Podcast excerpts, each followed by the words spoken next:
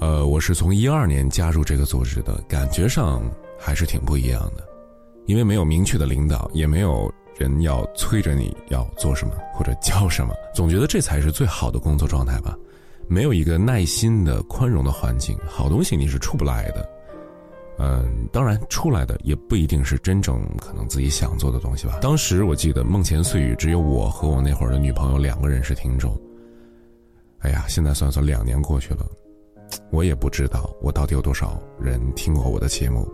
嗯，不知道你能不能理解啊。其实关于听听节目的人，我是不太在乎他们的，因为我知道喜欢我节目的肯定是两极化的朋友居多。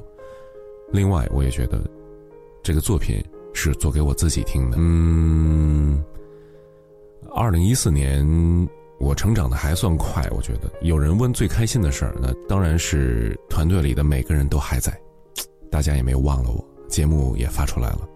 至于最遗憾的事儿呢，呃，就是我到现在还没有见过他们一个人的真人，嗯、呃，这也算是我二零一五年的一个目标了。其实比起创造者来说，我觉得当一个听者也挺好的。我看到有不少的朋友说，听梦想声音工厂陪伴了他们的上学时代，他们的伤心时刻，他们难过的一段时间，还有呃失眠的呵呵若干个夜晚吧。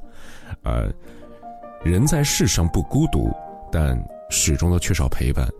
我们的互相遇见，正好弥补了彼此。二零一五年，祝各位好运，我们都还在路上。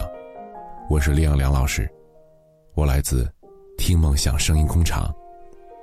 一个又一个三百六十五，成长和岁月都有些急躁，我们负责帮你慢下来。